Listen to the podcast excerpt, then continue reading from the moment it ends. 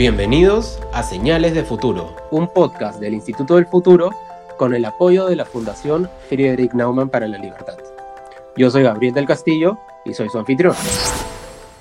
Hoy día vamos a tratar de responder una pregunta en particular. ¿Qué se necesita de un líder en tiempos extraordinarios, tiempos de crisis como los que estamos viviendo? Y para responder esta pregunta, nos acompaña María del Carmen Portocarrero, directora de APERU, la Asociación Peruana de Recursos Humanos. Así que bienvenida, Mari. Empecemos poniendo en contexto la pregunta. ¿Cómo es que se han visto afectadas las organizaciones por la pandemia?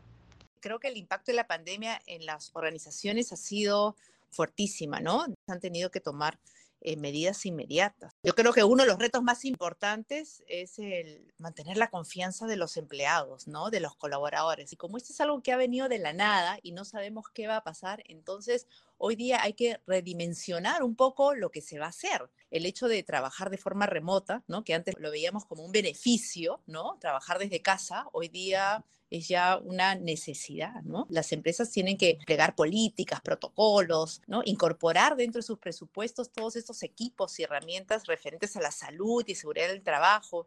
No todas las empresas tienen planes de contingencia. Realmente las empresas tienen digitalizados sus documentos para la continuidad del negocio. Me pongo a pensar en, el mantenimiento de la cadena de suministro, yo creo que el proteger a las personas es prioritario, ¿no? Tanto el gobierno como las empresas tratan de, contener, digamos, esta pandemia con programas de bienestar y de salud. Y un punto importante también creo que es de hoy día poner en práctica la, mejor responsabilidad social corporativa, ¿no? Con relación a, los empleados, ¿no? Creo que hoy más que nunca el rol del líder es fundamental para alinear estas, estas voluntades hacia una, una meta común, ¿no? Completamente. Es fundamental la mentalidad con la que se enfrentan estos retos. Escuché, por ejemplo, hace poco a René Rorbeck, un especialista en prospectiva y estrategia de la Universidad de EDEC en Francia, hablar de dos tipos de mentalidad que las organizaciones estaban adoptando en esta crisis. Una era la mentalidad del oso, que mientras esté la crisis del invierno, voy a hibernar, ¿no? voy a ser más conservador.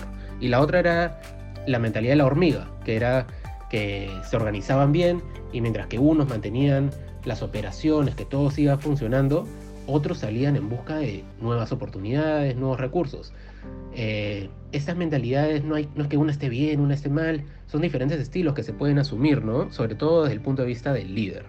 ¿Qué tipo de mentalidad piensas tú que se necesita para retos que tenemos hoy en día? A mí me encanta mucho el el que se transforma, que, que, va transformándose de acuerdo, digamos, al contexto que se está pasando en ese momento, ¿no? Porque de alguna manera creo que fomenta y premia la creatividad entre sus seguidores. Un líder tiene muchísima responsabilidad porque tiene que inspirar, ¿no? Para trascender en los intereses de la organización, de la gente, ¿no? De, de alguna manera creen las capacidades de cada uno de sus integrantes, ¿no? Y se los hace saber, los premia, eh, y yo creo que eso es lo que el día de hoy se necesita, ¿no? Un líder con, o un guardián de la cultura con mucha energía, con pasión, rápido, ¿no?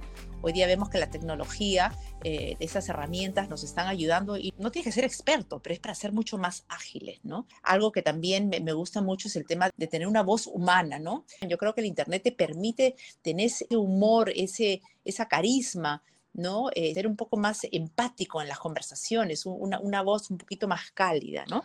Bueno, te hemos mencionado, eh, digamos, el lado más humano del líder que se necesita tanto hoy en día, ¿no? Y esto, en parte, responde a algunos desafíos particulares que se están viviendo las organizaciones que creo que deberíamos comentar, como por ejemplo, ahora que está empezando a predominar un poco el teletrabajo en las empresas donde se puede. ¿Cómo hace el líder para hacer sentir su presencia, ese liderazgo, cuando los trabajadores no están en un solo lugar, está cada uno en su casa.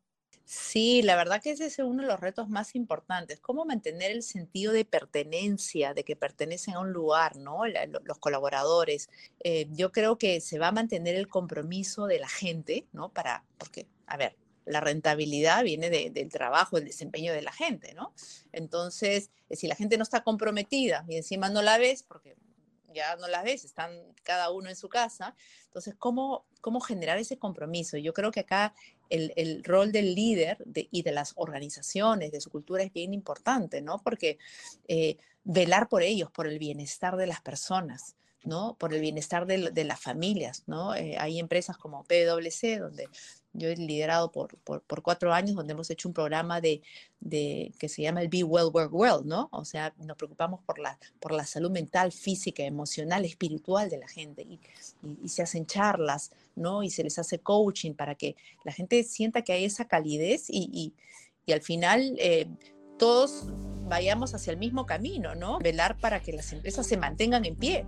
Mari, hemos visto acá varios conceptos. Eh, la cultura de las organizaciones, la importancia que tiene, el lado más humano del líder, los cambios que está enfrentando, pero hay algo que tú has mencionado acá de lo que me gustaría hablar, que es el pensar en el bienestar.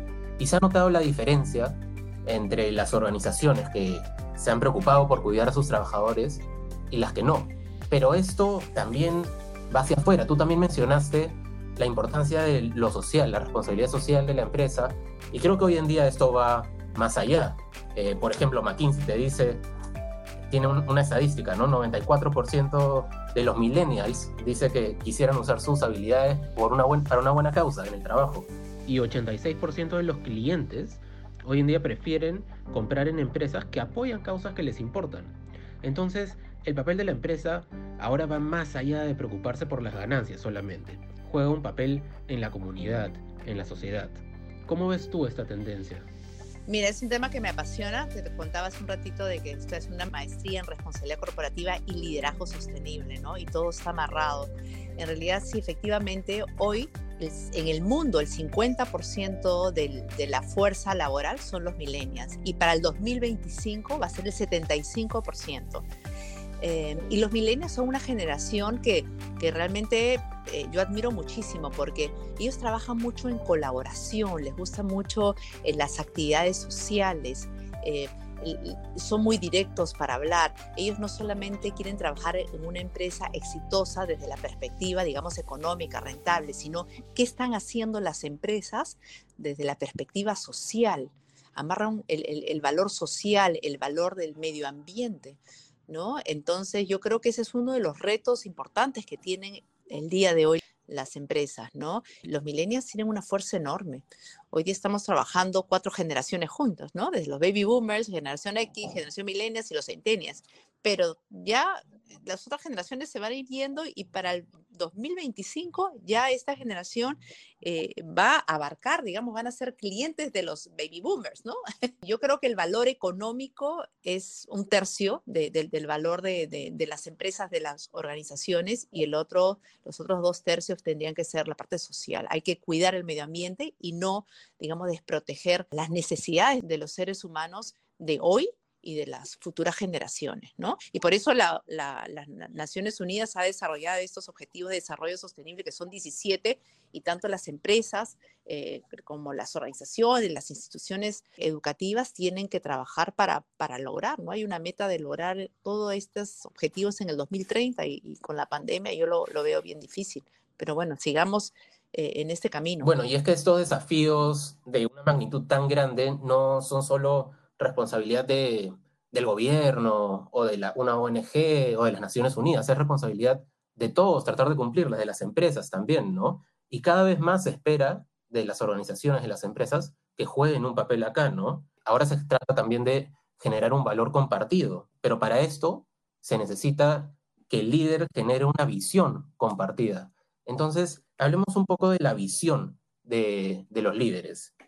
A mí me encanta eh, esta dupla que creo que es perfecta, que es eh, el, el, líder y la cultura organizacional, ¿no? Por un lado, ¿no? Como habíamos hablado, las empresas eh, no van a cumplir sus objetivos estratégicos si las personas que trabajan en ella no, comparten la visión, la misión y los valores, ¿no? Y, y, por otro lado, sabemos que la rentabilidad de las empresas se debe al desempeño de las personas, ¿no? Por lo menos creo que entre el 65 70%, ¿no? Las personas son eh, el motor central de las organizaciones. Entonces, imagínate qué, importante es tener en la organización eh, perfiles, personas que realmente valoren el propósito, la misión, ¿no? Cómo nos comportamos en la organización. Entonces, pero lograr esa, esa comunión entre los colaboradores y, y las empresas no es tan sencillo, ¿no?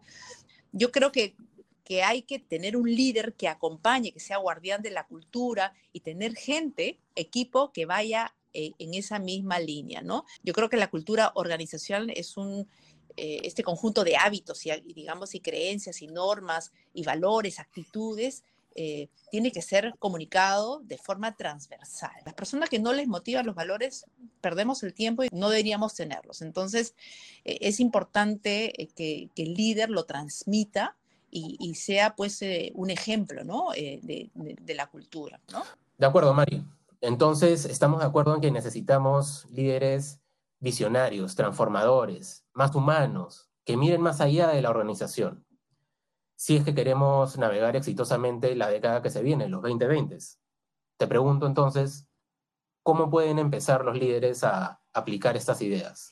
Mira, yo creo que todos los líderes tenemos un estilo. Primeramente, tenemos que tener un autoconocimiento, ¿no? porque no solamente eh, tenemos actitudes, sino también actitudes, ¿no? Eh, tenemos claro que el líder crea valor, construye nuevos líderes y tiene una influencia importante en los equipos, ¿no? Y crea una cultura de valores. Entonces, una vez que te conoces y conoces, digamos, en qué organización avanzas, creo que, que ahí ya diseñar un plan estratégico para, en esta coyuntura especialmente, con todos estos desafíos, eh, seguir creciendo, ¿no? Y acompañándonos hacia una meta común. Y a mí me encanta este manifiesto que te comentaba, que es el, el Club Train. Los autores afirmaron que Internet es distinto a los medios de comunicación convencionales utilizados por el mercado masivo, ¿no? Ya que permite a las personas tener conversaciones de humano a humano. Y eso es lo que me gusta. Creo que con esta pandemia y como tenemos que trabajar de forma virtual, el tema de tener esa voz humana, ¿no? De meterle un poquito de humor en la conversación, ¿no? Menos brochures y menos, menos, menos voz suavecita de líder, ser un poco más empático, ¿no? Para poder transformar a las organizaciones eh, el día de hoy. Es un reto importante que tenemos, Gabriel, y que creo que todos tenemos que poner nuestro granito de arena para avanzar en ese camino, ¿no? Bien, Mari, muchas gracias. Como dices, las organizaciones hoy tienen que transformarse y para eso necesitan de un liderazgo moderno, humano, que inspire. Y como hemos dicho hoy, con una visión clara. Y esto va para todo tipo de organizaciones, empresas, gobiernos, startups, todas. Necesitamos líderes que marquen la diferencia. Bueno, muchas gracias Mari. Esto fue Señales de Futuro, un podcast del Instituto del Futuro con el respaldo de la Fundación Friedrich Naumann. Hasta la próxima.